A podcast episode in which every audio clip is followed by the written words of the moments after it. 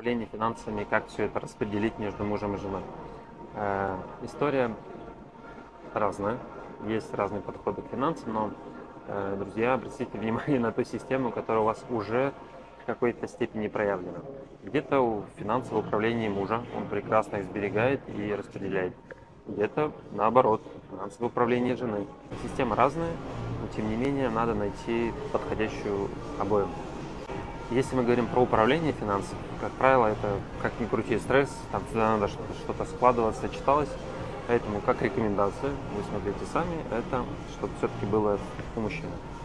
Но важно, чтобы женщина умела управлять финансами, поэтому важно, чтобы регулярный был приток. Э, порой я говорю раз в неделю автоплатеж, чтобы у вас был подключен, и любимой супруге приходила э, только ее сумма, которая она может распоряжаться как угодно. И фишка не в 500 рублей это будет или на 500 тысяч, а в регулярности. И небольшой тенденции роста, потому что вы же как профессионал прокачиваете, растете, больше зарабатываете, и ровно так же, и чтобы супруга у вас подстать э, получала свои личные расходы на красоту, на свои траты, одежды и прочее, прочее. Но для этого надо учиться друг друга слышать, э, кто как э, видит этот вопрос и у кого какие предрасположенности.